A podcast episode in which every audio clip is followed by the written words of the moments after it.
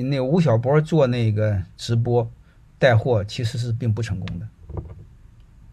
但是我想说一句话，你们有没有印象？董明珠直播带货是成功的，是的，会说吧？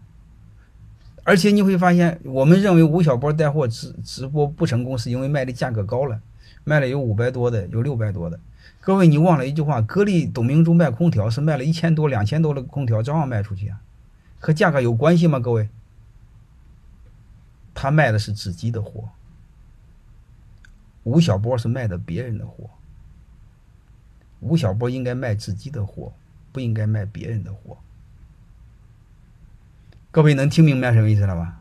作为老板，你该卖自己的货。吴晓波卖什么货呢？卖他的知识产品，对应他的粉丝，